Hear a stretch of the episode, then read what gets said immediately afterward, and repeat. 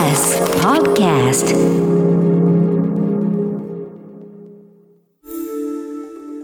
スクリーンレスメディアラボ。Weekly Report TBS ラジオが設立した音声メディアなどの可能性を追求する研究所スクリーンレスメディアラボ。毎週金曜日のこの時間はラボのリサーチフェローで情報社会学がご専門拓殖大学非常勤講師の塚越健二さんに最新の研究成果などを報告してもらいます塚越さんよろしくお願いいたします、はい、よろしくお願いいたしお願いしま。す。今日は四十からの音声。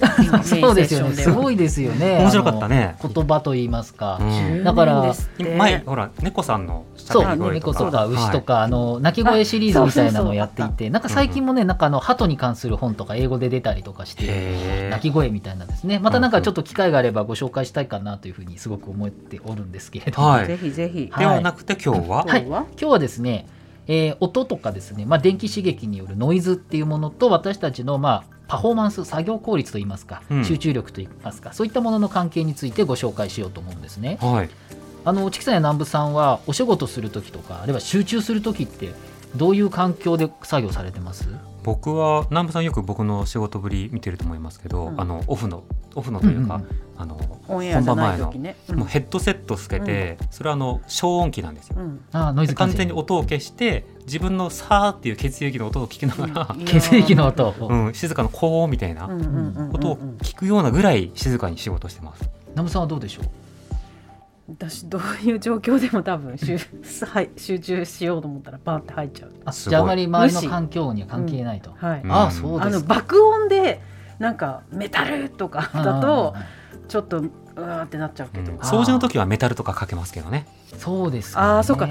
あ状況によると。状況にうん。何に集中するか。そうなんです。実はこれ集中する時っていろいろな状況とか集中の度合いとかによって実はちょっと音が変わってくるといいますか、はい。あの関係が変わるんですね。うん。で私たちの生活とにかくもうノイズとともにある、まあ、音を含めたノイズがあるということなんですけれども以前にもですねもう2年くらい前に紹介したんですけれども、まあ、読書とか物事を記憶するっていった、まあ、複雑な作業ですね。知的作業をする場合には実は BGM よりも音がない無音環境の方が効率が良いとパフォーマンスが上がるっていうのが研究として出ているんですね。はい。ななので集中するときにまさにチキさんがやってらっしゃるように音がないっていうのがいいとういうことなんですね。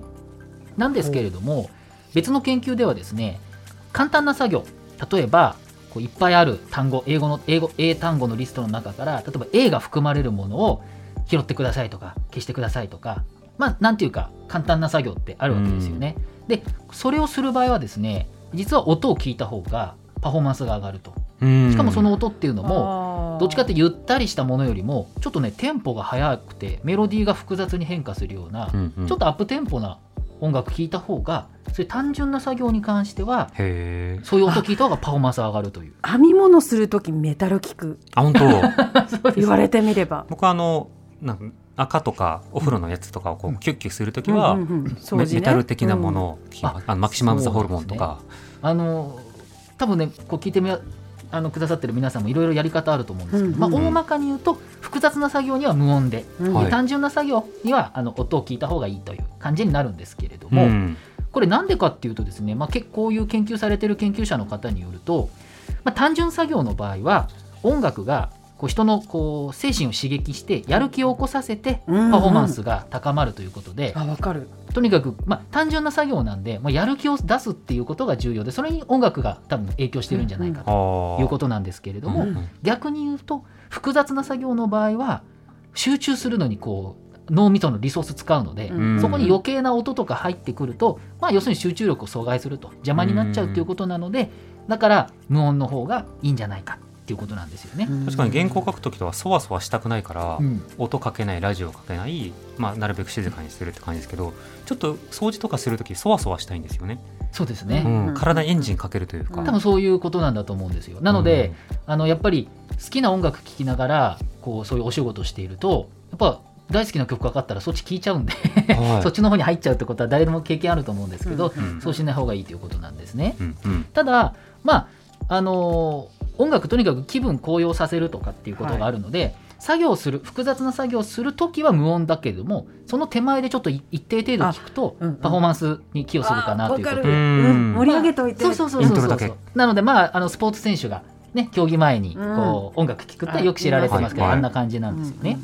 でもう一つはですね音楽だけじゃなくてですね実はその電気的なノイズ刺激っていうのを与えるとですね微弱な電気を与えると、パフォーマンスが向上するっていうちょっと音とはちょっと違うんですけれどもそういう研究もあるんですね。へえ微弱な微弱なはい。電気。電気どういうの？なんです例えばですねこれヘラチョウザメっていうサメの一種なんですけど、サメなんですけれども、はい。感覚器にですねちょっとした微弱なノイズを与えるとプランクトンのあの捕獲率っていうのはアップするんですね。へ彼らの要するに生きるための集中力が上がるということなんですね。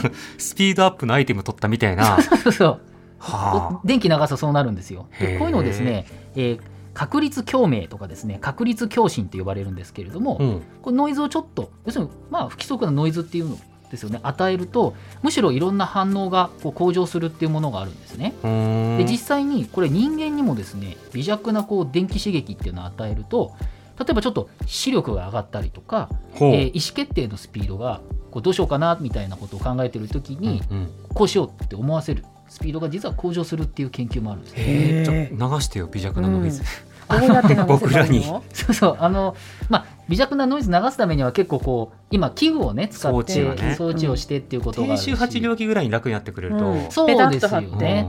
あのあちょっとそれいいね。そうそう。ね。音とはちょっと外れちゃいますけどやっぱりちょっとあのうつ病にかかっている方に微弱な電波を流すと少し良くなるとか、うん。まあ、本当に福祉とかいろんなレベルでそういった研究はあるんですよね、うん。まあ、電気治療なのでそういうものがあるというふうに言ってるんですけれども研究者の人はですねはい。これはこの電気的なノイズって言ってるんだけれどもこれは音によるノイズでもこの確率共鳴っていうのはできるんじゃないかってうん。いうふうにも、まあ、そういうあの可能性にも言及あるということなんですね。もしかしたらまあそういう研究もあるのかもしれないんですけれども、うんうん。まあ、こういうものもあると。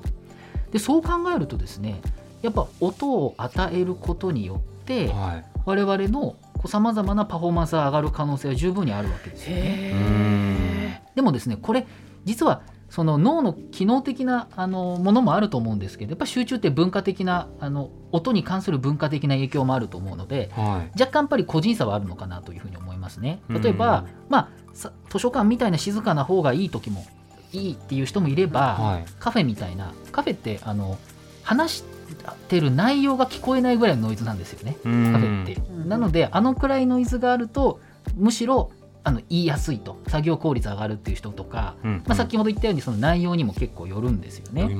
なのでそのノイズの質とか量とかそういったものとかとあとはその作業の内容ですね。こういったものの関係性に関する研究どんどん進むと、まあ、電気刺激であっても音の刺激であっても結構こう最適化した個人に最適化されたノイズアプリみたいなのができてですね、まあ、もちろんピンクノイズとか、まあ、いろんなノイズあると思うんですけれども、うんうん。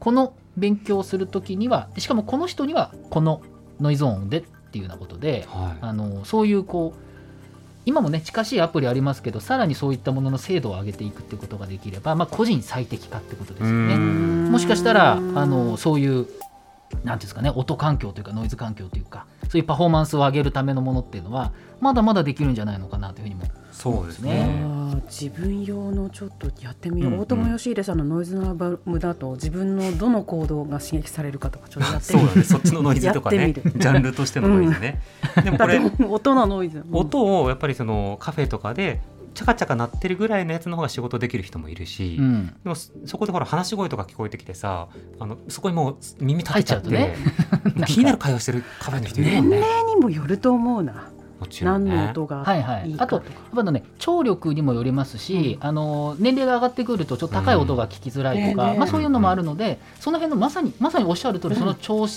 率もむしろその年代、年齢とか入れることによってアプリとかで変えるとうん。またね、うん。いいかもしれないですよそうね。ねなんかその人のカラー分析と同じように10個ぐらいサンプルがあってどの音が集中しやすいならこのタイプとかねいつかやってほしいですね、うん。ですね。塚越さんの今日の報告はインターネットのメディアプラットフォームノートでより詳しく読むことができます。放送終了後に番組サイトにリンクをアップしますのでぜひご一読ください塚越さんありがとうございました。来週もよろしくお願いします。スクリーンレスメディアラボ Weekly Report でした。